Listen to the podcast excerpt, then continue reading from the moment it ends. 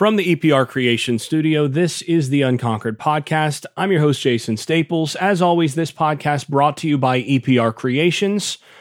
EPR Creations partners with small businesses for website development and online strategy planning. If you have any need for an improved internet presence or want to improve your marketing, call EPR Creations. Let them know you heard about them from the Unconquered Podcast. Take a look at their at their uh, portfolio. It's pretty impressive very reasonable prices. And while you're at it, go and sign the showthesafeties.com petition for better angles in football, televised football, so we can actually see what's happening on the field. So, this episode, we're going to focus on the new staff hires and a couple of the new additions personnel wise for uh, as far as players. The coaching staff is very nearly complete. Only one position left to be hired, and uh, that one should be filled shortly after the new year. They've also made some moves in terms of support staff and uh, and taken care of some key needs there. Added a couple transfers. A lot to talk about there. Also going to address some questions, uh, some Q and A at the end of this this episode. Uh, one thing I'm not going to do, I am not planning on doing a preview of the Sun Bowl because quite frankly, I'm just not that interested in it. And, uh, you know, I'm already well past this season and uh, moving forward into the other stuff. I'll do some do some evaluation of that and do some film some look at some of the film the, the stuff that's relevant from the Florida game and from the Arizona State game on the Patreon site. I'll add a few more things up there, but to be honest, I've been focused really heavily on some horse trading and and working uh, working hard on learning as much as I can about what Norvell and uh, Fuller did at Memphis, and uh, getting my hands on some resources there uh, to be able to explain that and to understand that, to know that, to know their systems as as much as I can. Uh, and I've uh, that's that's been where most of my efforts have been uh, of late, and just haven't really focused a whole lot on what they're doing for the for the Sun Bowl, which is just not that important of a game in terms of uh, of anything. So what what really matters is is the moves that they're making uh, off the field right now and uh, what they're doing, what the what the plan is moving forward, and whether or not they're able to attract the necessary talent to get the program rebuilt into the uh, into the aim that it should be. So into the area that it should be.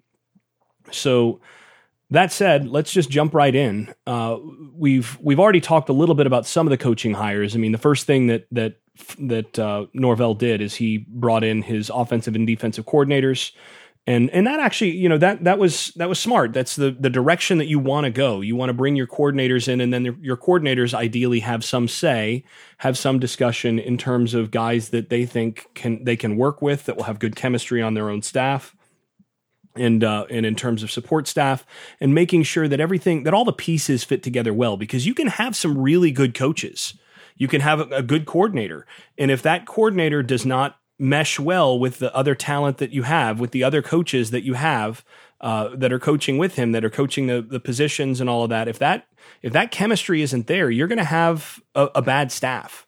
You can have good overall uh, coaches in in different places, but one or two lemons can really uh, where that the, the that staff the, the overall success of that staff. So he hired his his coordinators right away. We talked a little bit about each of them. Dillingham, of course, the offensive coordinator, very young, uh, right around thirty, I think twenty nine or thirty. Uh, very energetic, has a good reputation. I talked to somebody uh, who was connected with the uh, with the the quarterbacks that, or at least one of the quarterbacks that he worked with at Auburn, and uh, and they, and they they said they really liked him there, felt like he knew what he was doing, was high energy. The quarterbacks there liked him. So, so that's a plus. Uh, and then, of course, he's worked under Norvell, knows Norvell's system really well, worked under Gus Malzahn, knows Malzahn's system inside and out. And those systems are very close. Uh, I've gotten my hands on a lot of the materials from uh, from from Memphis through some some horse trading uh, in terms of how they went about things and it looks very similar. I mean, I have Clemson's playbook from a couple years ago. It looks really similar to what Clemson's doing.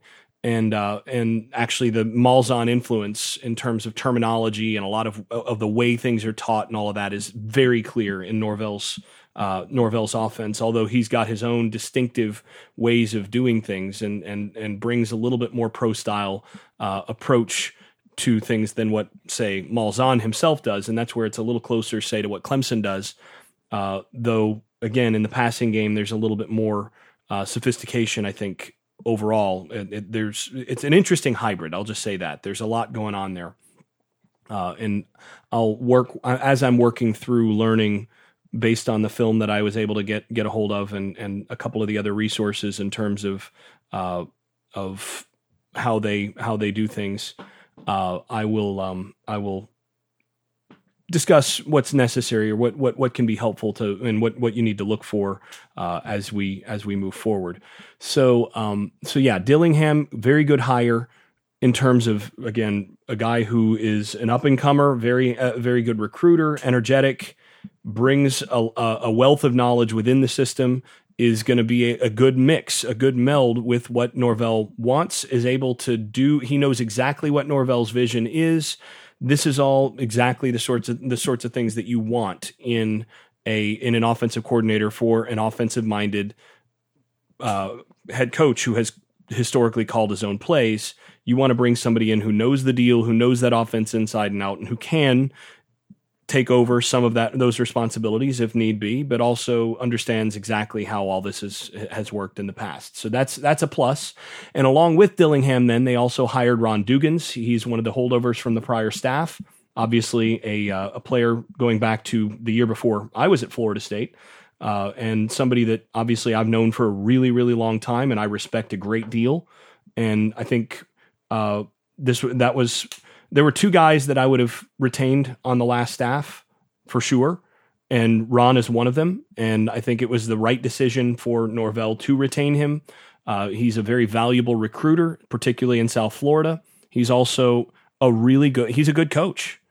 And you want him uh, giving, you, you want to continue to let him bring in uh, receiver talent and develop that. And I think he'll fit well with what they want to do.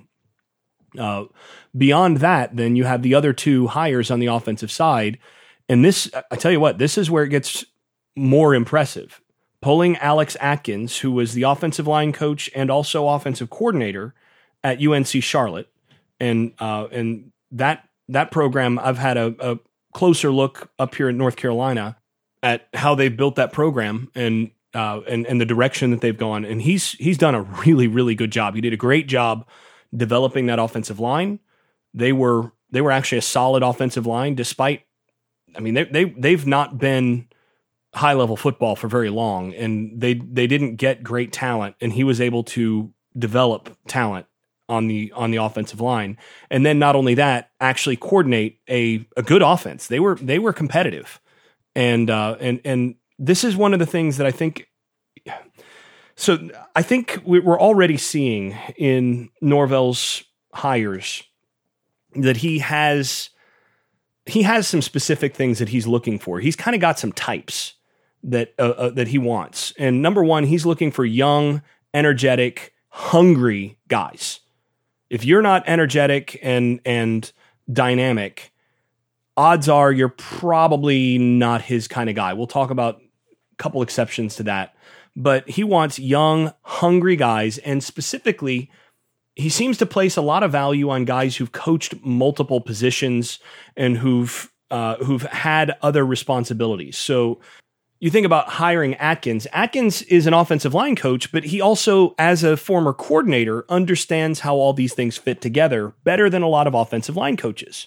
He's had the responsibility of being the guy and then you put him in the room with Dillingham, who's been uh, who who is an offensive coordinator, and then Norvell. You've got three guys right there who can kick around, who who have X's and O's chops, who can who can plan in and and there there's multiple vo- there's not just one guy doing the game plan, right? There's not just one voice.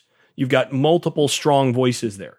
And that's before you get to the tight ends deputy head coach, Chris Thomsen, Chris Thomsen is another guy who has coached multiple positions. He has been a head coach You're talking about a guy with a lot of experience, and he brings him in to you can see kind of the role that that Thomsen's going to have. He's going to be he's been he's also he was a highly regarded offensive line coach himself. He can help out there where needed. So, I mean, you think about this. He was assistant head coach, offensive line coach at Arizona State. He was and that was when Thomsen was at Arizona or that was when Norvell was at Arizona State. He was a uh, he was an offensive uh, he was an offensive line coach at Abilene Christian. Then he coached defensive line at Abilene Christian. So he's coached both sides of the ball. He's been an offensive coordinator. He's been a recruiting coordinator. He's been an assistant head coach. He's been he's been a head coach. So you look at that that wealth of experience and then you bring him into the organization and you you have a bigger view. You have somebody who can step out and have a large scale view. The same thing with somebody, again, like Alex Atkins. Atkins has been an offensive line type guy his whole career, but he's also been a run game coordinator at Tulane and then offensive coordinator at UNC Charlotte. That's, again, you're getting a, a little bit bigger view. You're getting, with Dillingham, you're getting a guy who has coached tight ends, a guy who's coached quarterbacks. He's been in the, the, the system for a long time again a, a, another strong voice that can actually have something to say in the uh, in the um, in the meeting room.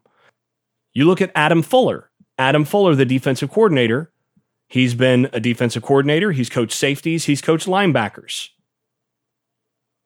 He's also been a head coach. He was the, the head coach at Assumption College. So and yeah, that's small that's small school football, but you're still responsible for everything. You still have to see everything. He's also been a special teams coordinator.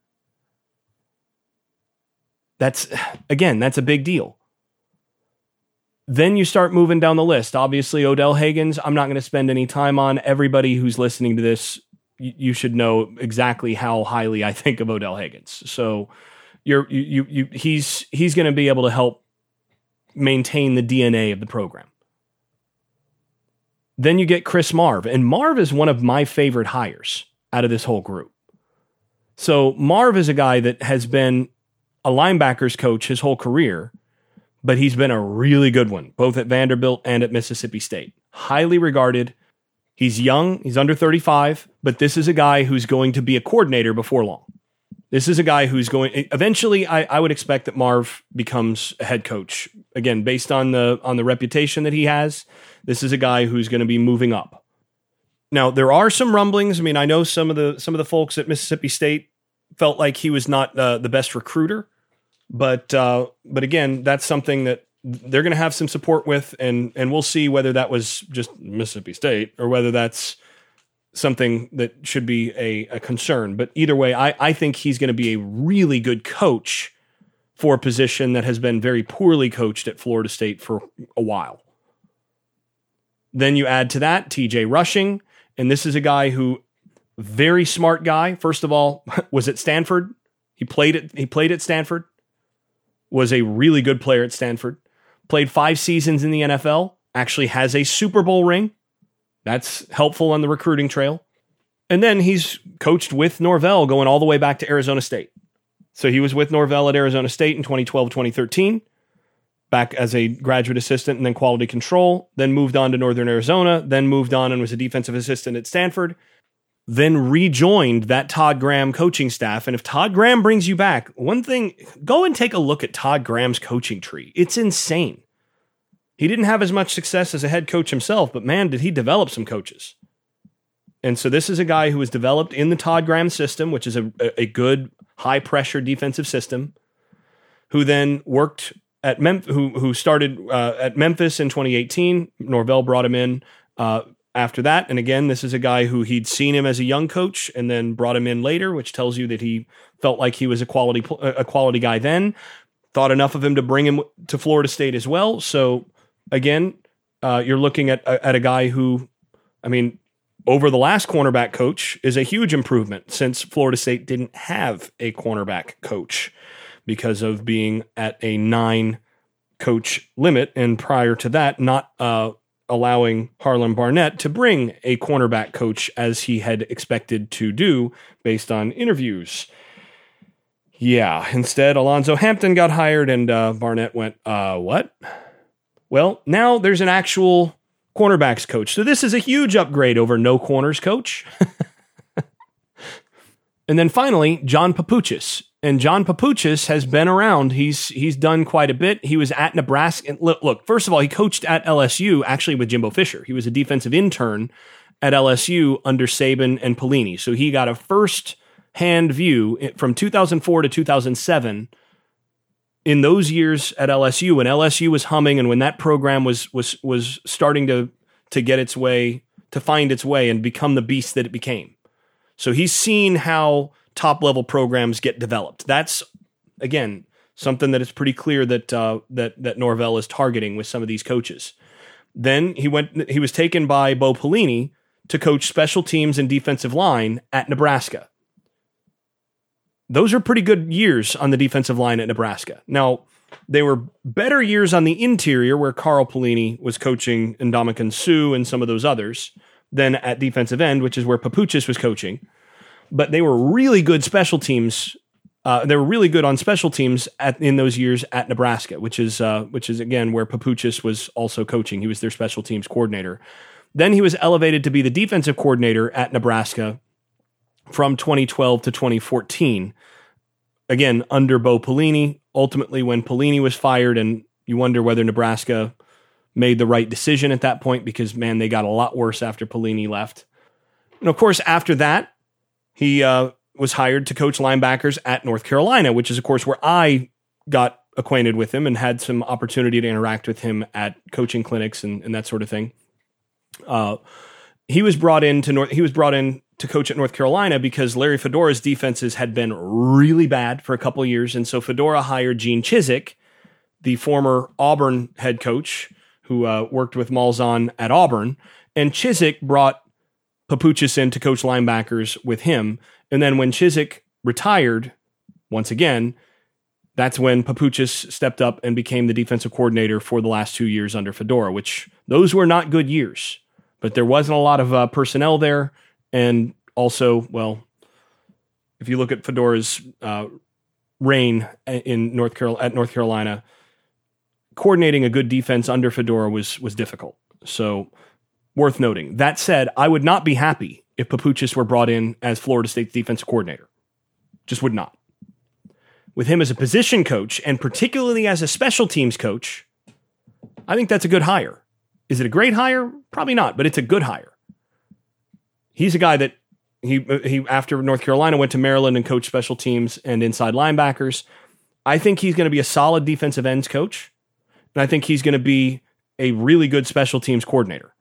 And that's going to be he was brought in to be the special teams coordinator, and then to make sure that you had a, a quality uh, a quality coach to coach defensive ends. Is he a recruiter? I would not I would not classify John Papuchis as a as an elite recruiter. He's he's somebody that uh, he can be a he's a decent recruiter. But again, with the Florida State logo, with some help from some of the better recruiters on the staff, he should be good enough. But is he is he an elite recruiter? Is is is this a guy that is hired to be a recruiter? No, no. But he does have again familiarity going all the way back to how things should run under Pelini and and and Nick Saban. He's coached under Saban, Pelini, and Gene Chizik. Those are some quality defensive uh, defensive minds, and then he's also been a very good special teams coordinator uh, at multiple multiple spots, and so that's again a plus hire. And, and again, another guy who's coached in multiple, who's coached multiple positions, who's got coordinator experience, and when he's in the room with Adam Fuller, with Chris Marve, this is a guy who's walking in with defensive coordinator experience. He's somebody that can actually help again, be a voice in game planning and all of that. So all of this goes to say that I think that this is a this is a good staff. I think the offensive staff, I, I would give the offensive staff an A. I, and, and and that's regardless of who becomes the, the running backs coach. I think most likely there, there is a pretty likely candidate there, but uh, and, and that they're waiting on. But and, and I'm kind of assuming him. But uh, I think the offensive offensive staff is an A. Defensively, I, I would give it. A, I would give. I would give it a B. I, there's nobody that I'm super excited about that they've got an elite defensive coordinator that you know, you know, this is a uh, a Jon Heacock level or a Jay Bateman level defensive coordinator. I don't think they have one of those, and I and, I think again they could have probably hi, uh, hired a couple guys that had a better reputation as elite recruiters, and there's not a, a Florida connection with some of these guys but it's a good defensive staff and it should be a staff that works well together. And I think they've got some quality teachers on this staff. Fuller is a good teacher. Rushing has a reputation as a good teacher at the corner position. Papuchis should be a good teacher at defensive end. And that's where I would want him, defensive end and special teams. Don't put him at, at linebacker. Don't put him at, uh, at, at defensive coordinator. Put him where he's strongest, and that's where he's strongest. Marve has a reputation as an outstanding teacher. So, and and that's what this defense has needed more than anything else, and and that seems to be what he targeted. And they're all high energy guys, so you know that's a that's a big deal. Now, beyond that, this is where things get more impressive, and that's looking at the analyst positions that have that have come in. They've already hired Mike Treier, who, as uh, Marshall's corners coach, worked with with Fuller at Marshall. So Fuller already knows Treier. He thinks a lot of him and they're bringing him in not as a corners coach. He's taking a, a, a, a demotion in terms of coaching role to come on and coach at Florida State. He's going to come on as a defensive analyst and he's going to help with breaking down film, with recruiting. He's a really good recruiter. When guys get on campus with him, it's going to it's going to be helpful. He's uh, high energy again but he's also going to be an important voice in in the, in the room in terms of scheme, in terms of game planning, and all of that. Really big hire. It's a big deal when you're bringing guys who are position coaches in as analysts that they're taking a step down to coach with you, and that's something we certainly didn't see with the last staff. This is a, this this shows you something about Norvell that there are guys who are who are going to say, you know what, it's going to be better for my career to take a downward move to coach with that guy at Florida State than to be where I'm at and to coach as a position coach. They're also bringing uh, Tony Tokarz as a senior analyst, and he was a he was the tight ends coach at uh, at Memphis this last year. He's actually coming in. He's he's been a recruiting coordinator. He's coached both sides of the ball. He he's been a film coordinator. This is a guy who who's done it all, and once again brings a large amount of organizational experience and again experience with Norvell and understanding how he wants things done and he's bringing him in to be a senior analyst and make sure that everything's done the way that needs to be behind the scenes so that they can make sure that the that they're focused on the right things in game planning. This is all this is all exactly the sorts of things that needed to happen. Beyond that, they got rid of they cleaned house in terms of the uh, GAs, quality control, all of that, all of the all of the analysts and everything that were there. But they kept the two guys that I would have kept on the defensive side of the ball. Stanford Samuels, the you know not not the third who's going pro, but his but his father.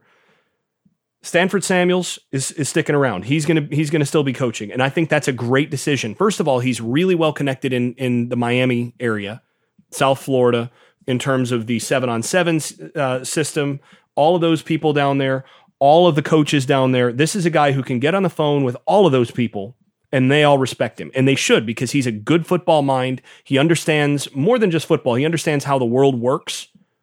And he's a guy that when people from South Florida visit campus, he's going to be an important voice and an important recruiting asset, in addition to being a good scheme asset. He's one of the good scheme assets that they had on the last staff. And then the other guy that they're keeping is Joe Bowen, who was who originally came down with Harlon Barnett as, a, as an analyst, as a quality control guy, and then actually got so frustrated by what he was seeing in terms of the on-field coaching at certain spots that he actually took a demotion and became a, a graduate assistant just so that he could actually help with the coaching part because analysts can't coach graduate assistants help with coaching. So he did that just so that he could actually get on the field and help. And he's a really good scheme mind. He's a guy who can coach multiple positions on the defensive side and has and actually has some connection to Fuller from other stops. Uh, but ultimately is a really good asset in terms of a of a quality mind in terms of scheme and all of that other stuff he would have been one of the first guys I would have made sure to retain from the last uh, overall staff. And Norvell Norvell showed great judgment, in my view, in keeping both him and Stanford Samuels around. The final couple pieces are again off the field. And the, you know, obviously we talked about Josh Storms previously that he was going to be the the strength and conditioning hire. That was made official after the after Memphis uh, after the Memphis bowl game. Josh Storms will be the new strength and conditioning coach. Again, highly regarded within the community. You have to listen to other. If, if you don't know a guy, the, the best you can do, and I don't know Josh Storms. I've not I've not interacted with him. I haven't looked at his programs. I haven't done any of that. All you can do is sort of put your ear to the ground and listen to what some people around the uh, around the strength and conditioning community have to say.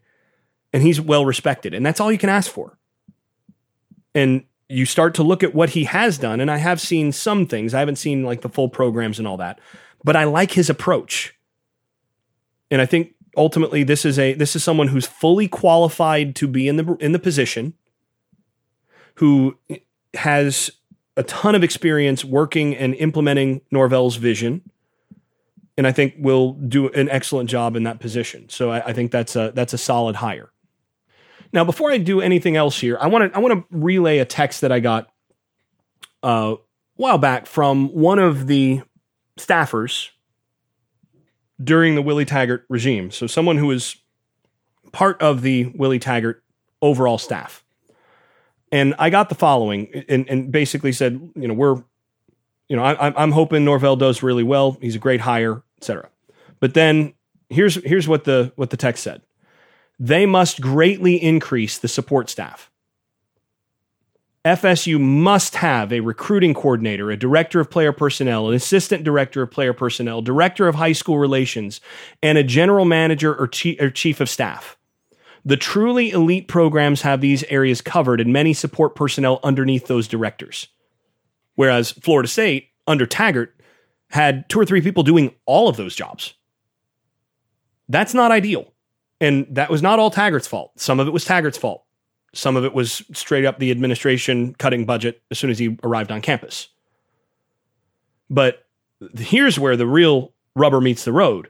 One of the big hires that was just made was the chief of staff, Bruce Warwick. That crosses off one of the main things on the list that was sent to me of these are positions that Florida State absolutely has to fill out.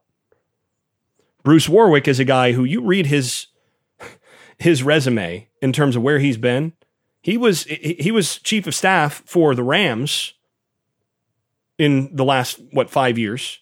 Was instrumental in their move from uh, from St. Louis back to L.A. and handling a lot of the facility stuff and all of the organizational stuff, all of the travel stuff for the Rams. And if if you you just have to understand how disorganized Florida State has been in the football program to know how important that hire is. And Norvell went and hired a really good one. I mean, a guy who could be an athletic director. It's just a, a staggeringly good hire. Hire. I mean, and that's and another one on that list, director of high school relations. Well, one of the first hires that Norvell brought with him, Carlos Lockin or Lachlan, Coach Locke, as everybody calls him. Coach Locke is going to be the director of high school relations. He's coached on the field before, but he's going to be responsible for maintaining all of that, all of those relationships across across high schools in the state of Florida and South Georgia, making sure that that all of that stuff is coordinated well. That's another box checked. They already have. Uh, uh it looks like they're they're probably going to keep the recruiting coordinator who developed up uh, up the up the chain just recently and really worked his tail off and held this recru- and, and holding this recruiting uh, recruiting class together just recently, and that's Effie Levi. I think they'll probably keep Effie, and they should keep Effie. He's a rising rising star in in in, in that side of things, in my view, and he he understands the technology and, uh, and can evaluate and do a lot of that work. I think he's going to have a role. So that's three of that list, and they're and Norvell is steadily ticking off each one of those things organizationally that needs to be needs to be addressed. That is a big deal. That is a big big deal. So, yeah when you take all that together and then you add to that that they're already dealing they're already addressing some of the other issues through the transfer portal Jashaun Corbin the the former Florida State commit who was the starting running back at Texas A&M until he tore his hamstring the beginning of this year. Put his name in the transfer portal, recognizing that he was not likely to regain his position at Texas A&M for next year after that injury. Well, he's on board now, committed to Florida State. He'll be on campus in the spring. Then Devontae Taylor, a uh, grad transfer from FIU on the offensive line, bringing in more bodies on the offensive line. Now, Corbin, the real question is how healthy is that hamstring going to be and how soon? And Taylor, even though he played offensive tackle, he played right tackle at FIU. I'll be honest, I've looked at I've looked at him there. I'm I'm not sure to be honest that he's an upgrade. Uh, that if he, I'll say this: if he's if he's uh, starting at tackle next year, it's still not good. I think he's more of a guard, and they don't really need help at guard. But having additional bodies and bringing a guy in for one year who might help is a good idea. Bring in bring in five offensive line single year transfers if you can, and let them all figure out who can play. And Norvell has been very aggressive on that front and they're they're getting aggressive in terms of who they're offering for some of the other key roles and all of that. All right, I'm already running long here, but I'm going to go ahead and thank my second sponsor. That's Lewis Marquez of Keller Williams Realty in Jackson, Jacksonville, Florida. Lewis is the best in the business, trained photographer, videographer. If you're listing your house, you need to have Lewis list it because it will never look better than when Lewis gets it gets it done for you. And also, if you're going to go and try to find a house in the greater Jacksonville area and you don't hire Lewis as your as your realtor, well, I pity the fool. You need to get in touch with Lewis, let him know you heard about him from the Unconquered podcast, and buy your house or sell your house in the greater Jacksonville area with the help of Lewis Marquez of Keller Williams Realty in Jacksonville, Florida.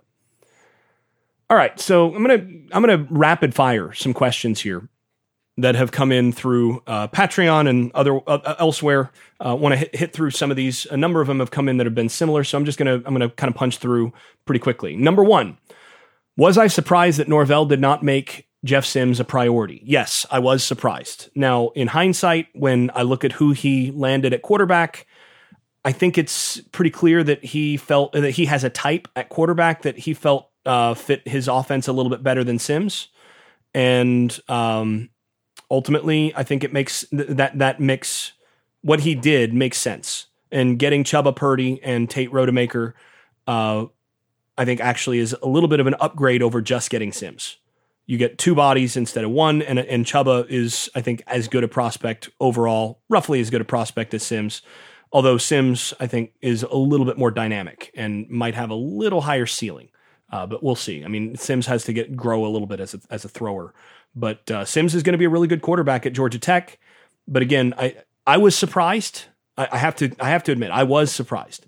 But I was also surprised that Norvell in a week and a half was able to land Rodemaker and Chubba Purdy, and that explained why he did it. So yeah, I was surprised. Uh, next question.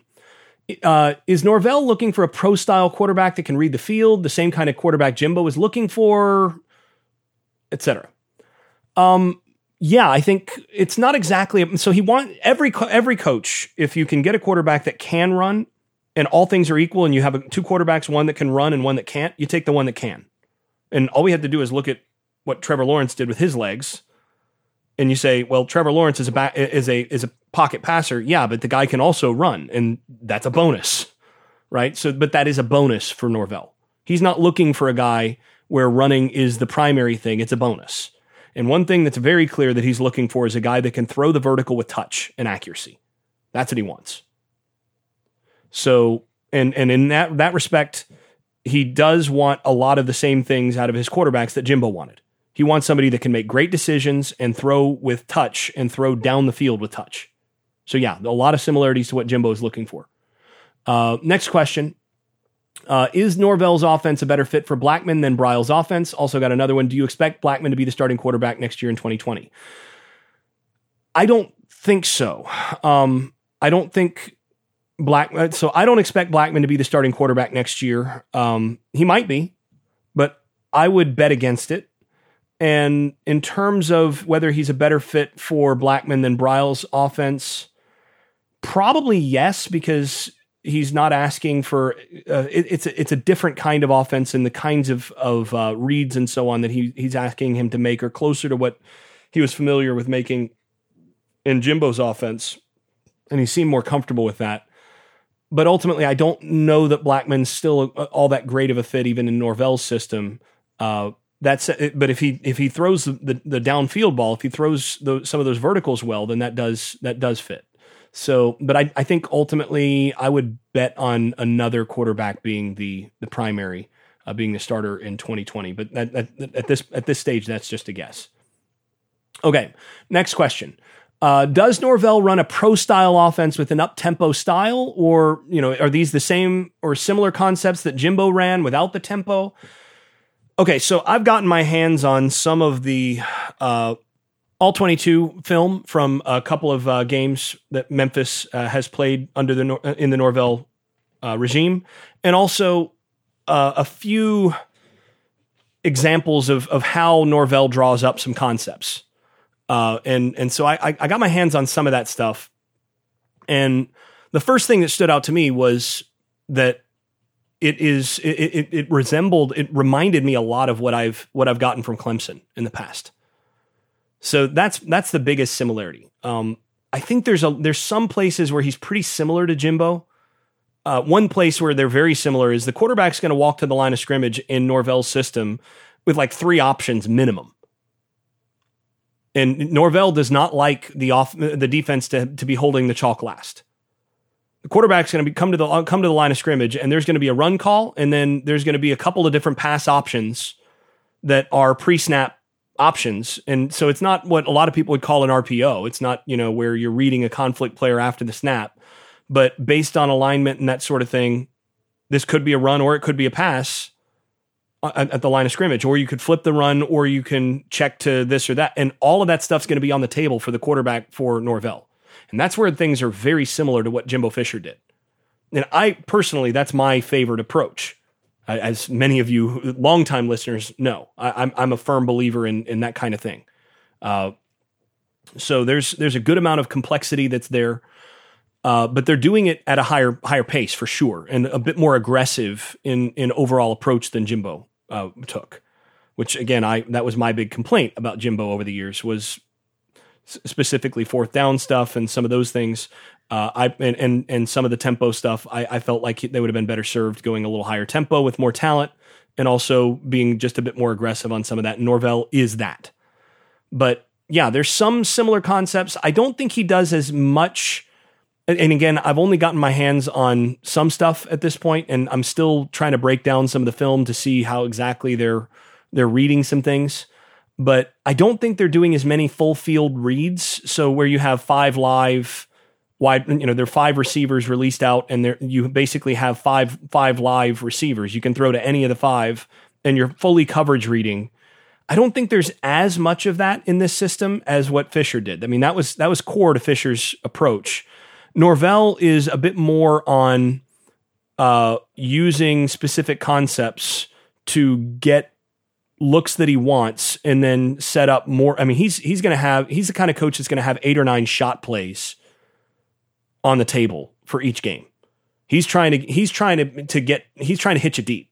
And he's trying to hit you on verticals. He's trying to hit a seam and let a guy with speed make a big play. I mean, that's that, that's that's the design. It's less throw the you know Y option on Houston, you know, six times up the field. This is oh they're coming out in quarters. Well, post alert, and we're going to go ahead and uh, we'll we'll go ahead and run our check here to make sure that we get that safety down and quarterback take it.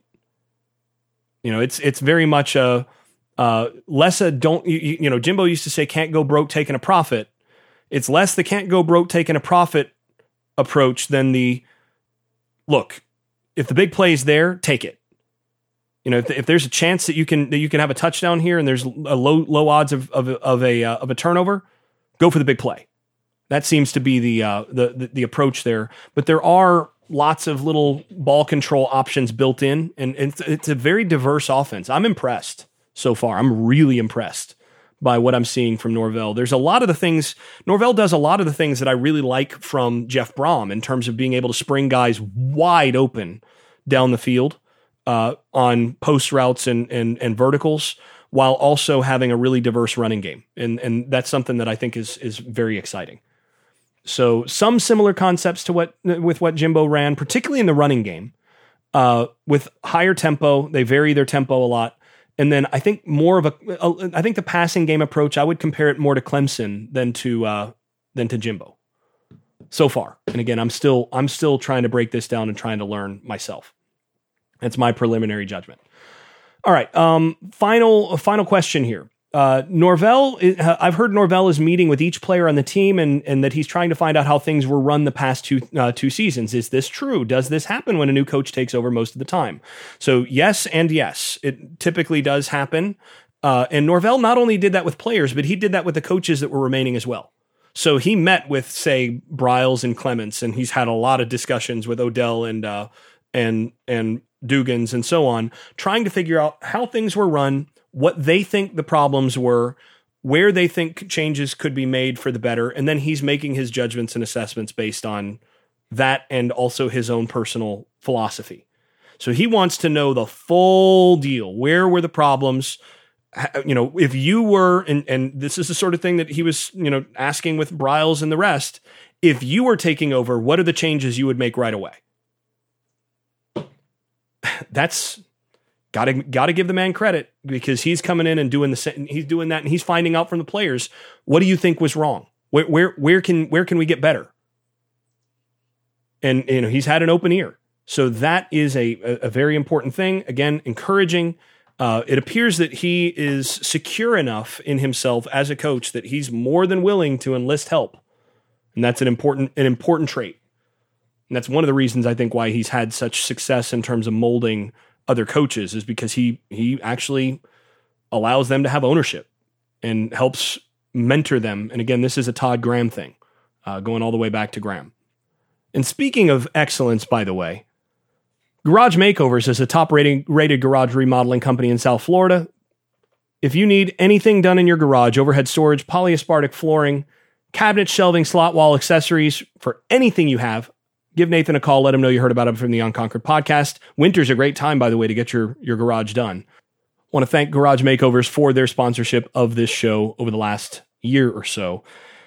All right, that's going to do it for us today. And now, before we get out of here, I also want to thank my supporters over at Patreon above the bleach numbers level. That's Casey, Keith Cheney, Casey Kidd, Chris Chartrand, Andrew Garrett, Brian Leninger, Vin, Travis Smith, and now also Vince Calandra. And as always, Bert Bertoldi. Of course, make sure to catch our next podcast. I will cover the uh, I will cover the Sun Bowl after the fact. Just not going to do a preview. And then we're gonna do we're gonna spend plenty of time breaking down recruits and talking uh, scheme and plenty of other stuff and lots of stuff going to go up on Patreon in January. I'm Jason Staples. This has been the Unconquered Podcast, brought to you by EPR Creations, Lewis Marquez, and Garage Makeovers. Thanks for listening.